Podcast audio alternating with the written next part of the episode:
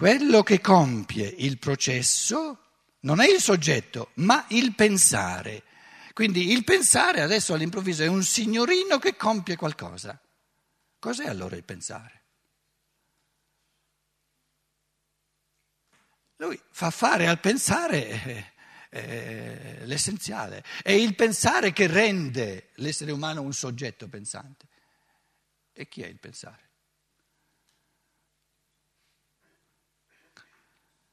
È personale o è impersonale? Beh, fa qualcosa.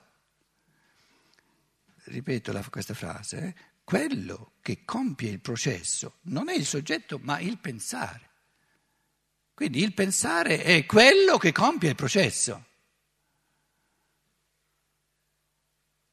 È uguale dire in italiano quello e colui?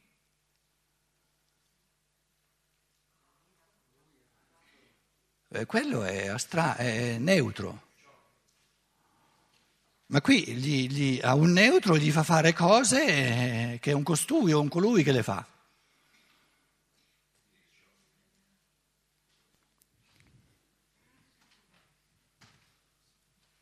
Cos'è il pensare?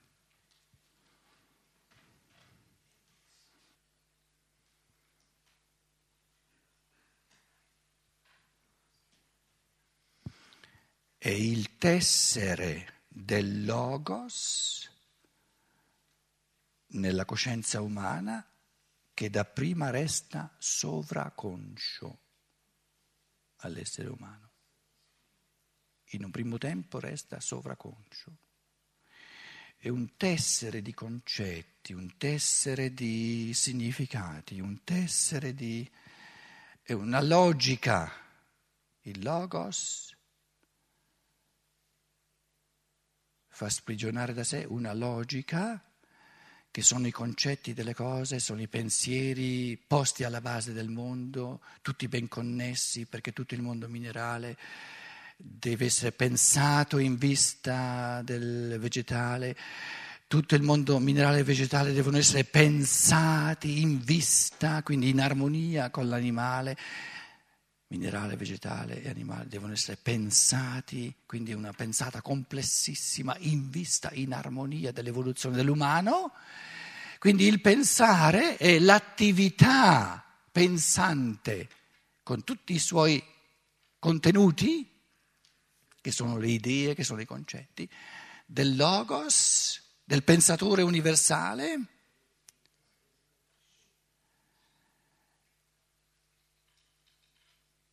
Che alla coscienza umana re, diventano coscienti per la porta della percezione. Quindi prima della percezione sono sovraconsci.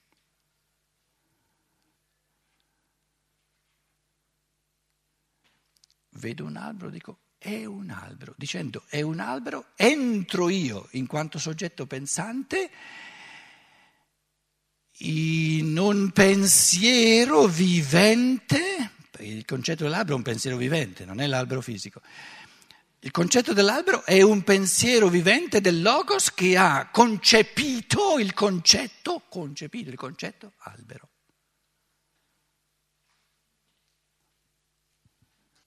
Quindi il pensare è un risvegliarsi dal sonno della percezione. Il sonno della percezione ci risveglia dentro ai contenuti di pensiero, alle creazioni di pensiero del logos universale che pensa e pensa e pensa sempre e tesse e crea un'armonia e offre questa armonia di pensieri all'essere umano dal lato sognante, carente della percezione, per dare a lui la gioia di, in quanto pensante, riscoprire lui i pensieri. Quindi la percezione è il nascondino dei pensieri del Logos, per dare all'essere umano la gioia di riscoprirli.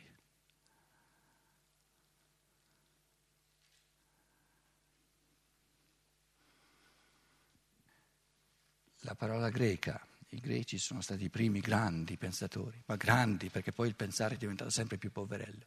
La parola greca per verità La verità dell'albero è il concetto dell'albero. L'apparenza di percezione è la non verità dell'albero perché è una parvenza effimera, passeggera, che oggi c'è, domani non c'è, l'albero fisico. Allora la parola greca per dire la verità, quindi il pensiero eterno che sta alla base dell'albero in quanto percezione, la parola greca per verità è scoprire, togliere il velo. La percezione nasconde. La percezione nasconde.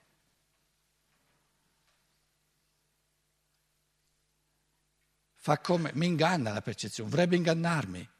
Fa come se l'essenza dell'albero fosse quello che io percepisco, invece no, l'essenza dell'albero è il concetto, è, è la sua realtà spirituale, il pensiero divino che è all'opera, che vige, vegeta nel, nell'albero. Se, no, se non ci fosse il pensiero divino, le, le, le forme nel pensiero divino del Logos che che, che, che operano dentro a ogni foglia, non ci sarebbe l'albero esterno.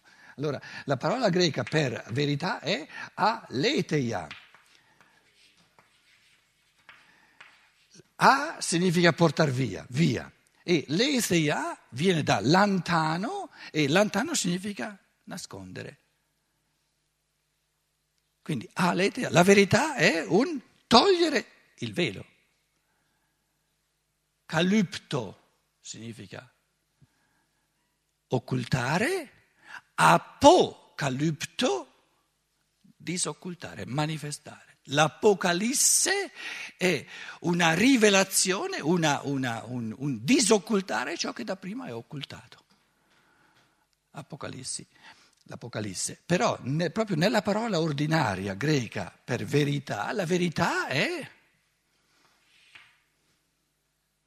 togliere il velo. La percezione mette un velo sull'essenza dell'albero, mi copre, me lo nasconde. La percezione nasconde il concetto. E l'essere umano riscopre nel suo pensare il concetto. Scoprire presuppone un coprire. Non si può scoprire qualcosa che è già scoperto, si può scoprire soltanto qualcosa che è coperto. Quindi il concetto greco di verità è scoprire, togliere la coperta. Il mondo della percezione è la coperta del pensare divino. E il più bello del, del pensare umano è fare una scoperta dopo l'altra.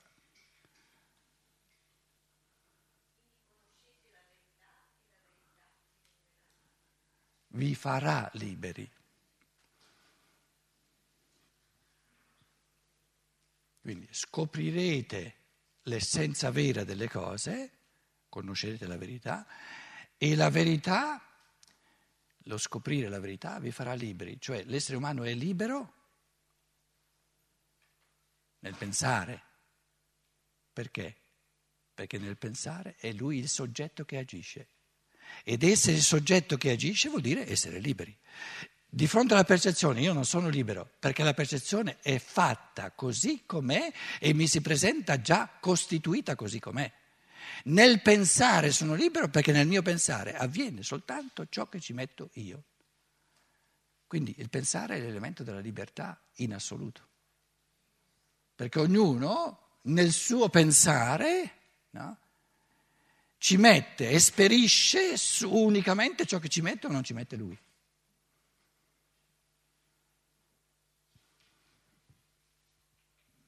Dal di fuori possono venire stimoli al pensare. I pensieri di un altro sono per me percezioni. Quindi cos'è la percezione? Detta da un altro lato, uno stimolo al pensare, però il pensare sono faccende mie, è faccenda mia. La percezione mi dà uno stimolo. E in che cosa consiste lo stimolo? Nel fatto che dove io vedo una coperta eh, mi insospettisco no? che là sotto c'è qualcosa. Eh, eh, eh. Quindi lo stimolo è proprio la coperta.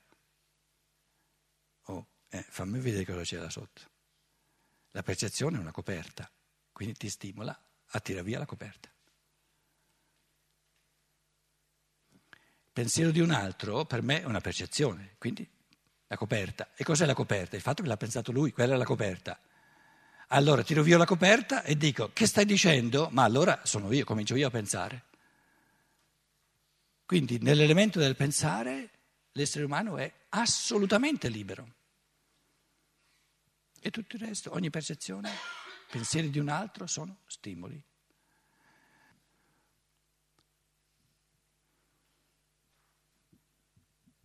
È possibile recepire il pensiero di un altro? No, assurdo. Sarebbe come recepire l'albero che percepisco. È più grosso di me, come faccio a recepirlo?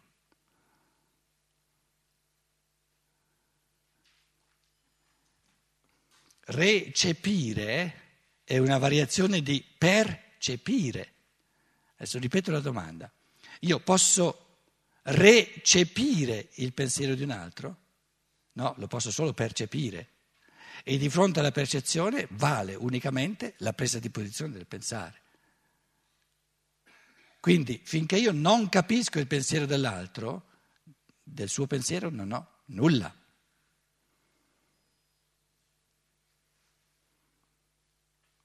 È una percezione, per me diventa qualcosa soltanto nella misura in cui la penso. Magari gli chiedo che vuoi dire, spiegati meglio. E allora sto pensando io, tutti, tutto ciò che io penso sul suo pensiero sono affari miei.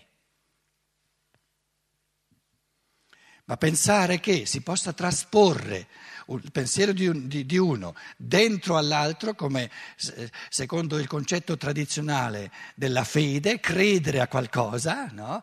è, è talmente paradossale, talmente assurdo, che sarebbe come presupporre che l'albero che sta da fuori possa impiantarsi dentro di me tale e quale.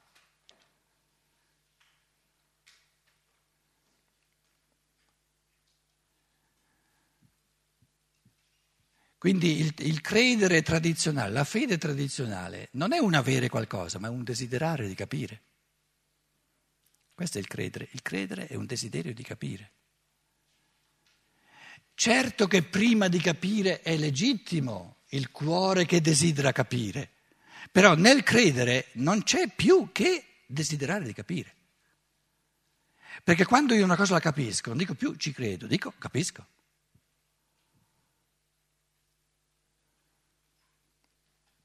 Quindi credere significa desiderare di capire.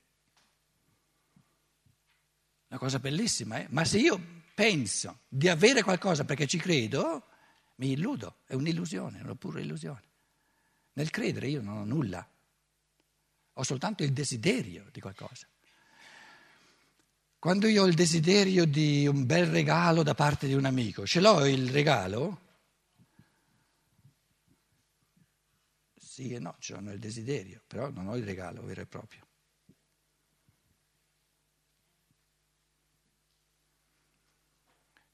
perché eh, un modo di soggiogare disumano gli esseri umani è di farli fermare alla fede, al credere.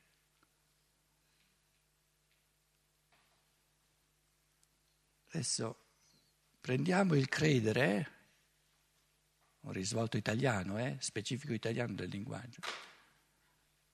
Uno dice all'altro ti credo.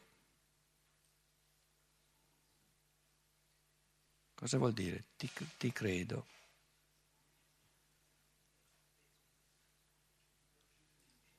ti do fiducia.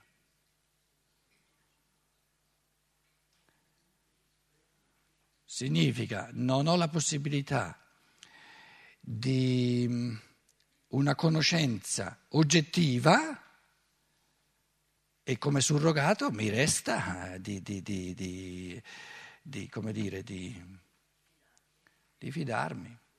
Però, però il fidarsi è un gioco d'azzardo perché può funzionare e può non funzionare.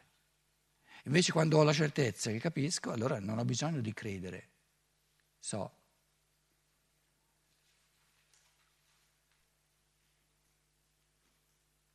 Quindi ogni credere è un frammento di non autonomia dello spirito. Pensare capire, questa è autonomia. La verità vi farà liberi. Credenza, la fede è una dipendenza da un altro spirito che si fida, la fiducia. Va bene nella fase del bambino perché non sa ancora pensare in proprio, ma nella misura in cui si cresce e si va avanti nell'evoluzione è importantissimo trasformare ogni elemento di fede in un elemento di conoscenza, ma ci mancherebbe altro. E perciò dopo due anni di un cristianesimo di fede, se vogliamo, di questa infanzia del cristianesimo, adesso viene una scienza dello spirito che propone all'essere umano elementi di conoscenza. Quindi la conoscenza è il compimento della fede, perché la fede è un desiderio di conoscenza. Che poi possiamo dire ognuno saprà conoscere soltanto ciò che ha desiderato di conoscere, questo sì, però il desiderio di conoscere c'è anche nella, nell'osservazione, c'è anche, noi dicevamo osservare significa guardare con interesse, vedere con interesse, questo interesse è il desiderio di conoscere. E perché l'uomo porta in sé il desiderio innato di conoscere? Perché è strutturalmente il campo della conoscenza, come soggetto conoscente. Quindi l'uomo è per struttura sete di conoscenza, perché è bombardato a 12 livelli dalla percezione e ogni percezione è una sete di conoscenza. Cos'è? Cos'è? Cos'è? Cos'è? Cos'è? Ogni percezione fa sorgere la domanda cos'è? Cos'è? Cos'è? Quindi percezione è sete di conoscenza.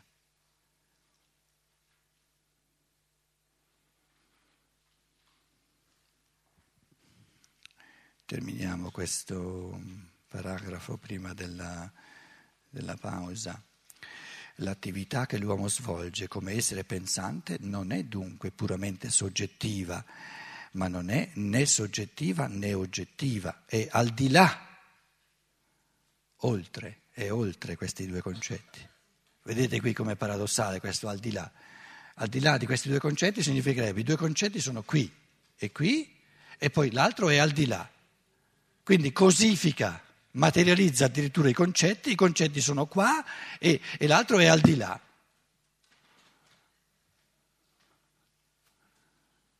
Qui diventa ancora più paradossale la traduzione. Com'è? No, al di là, quindi al di là è spaziale, eh, non, eh, al di là è spaziale, quindi materializza eh, il discorso. Io tradurrei ehm, oltre e oltre questi due concetti. Io non posso mai dire che il mio soggetto individuale pensa, esso vive piuttosto grazie al pensare. Il pensare è con ciò, per questo fatto, un elemento che mi porta oltre, finalmente arriva l'oltre, che mi porta oltre me stesso. Perché non dice al di là di me stesso?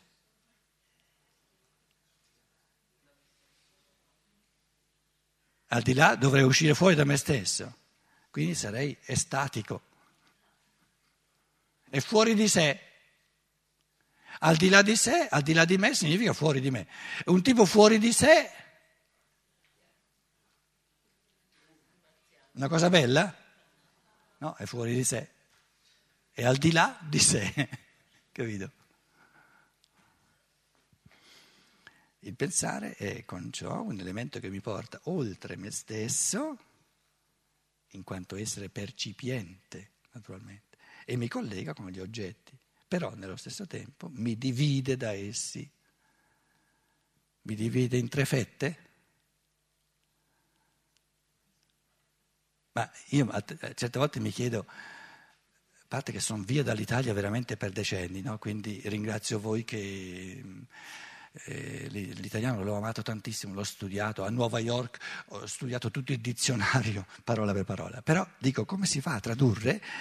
Eh, però nello stesso tempo mi divide da essi, invece che mi separa da essi. Mi divide da essi, si divide una torta. Ma si separano due persone, due persone non si possono dividere, si separano. Che dice il toscano? Vado a Ramengo o vado bene? Cioè a me vengono i brividi, dico ma, ma, come si può tradurre? Una persona traduce la filosofia della libertà, deve avere un minimo di preparazione, Santa Pace, una responsabilità non da poco, un testo così fondamentale, mi traduce, però nello stesso tempo mi divide da essi. Essi sono fatte a fette.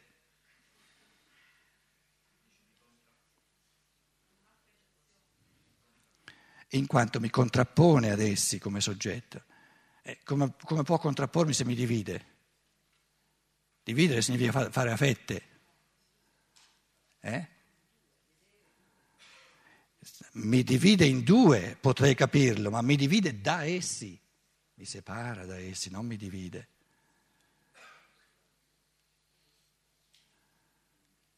Per l'individuo è indivisibile per, per, per definizione. Individuum significa non divisibile, è l'atomo dello spirito. A Tomos significa non tagliabile, non divisibile.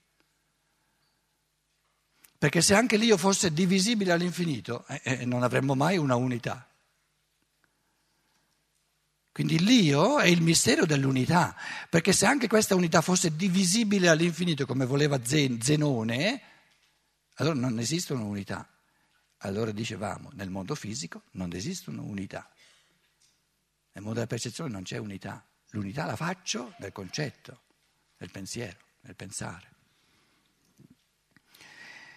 Facciamo 20 minuti di pausa e poi eh, portiamo a termine il quarto capitolo.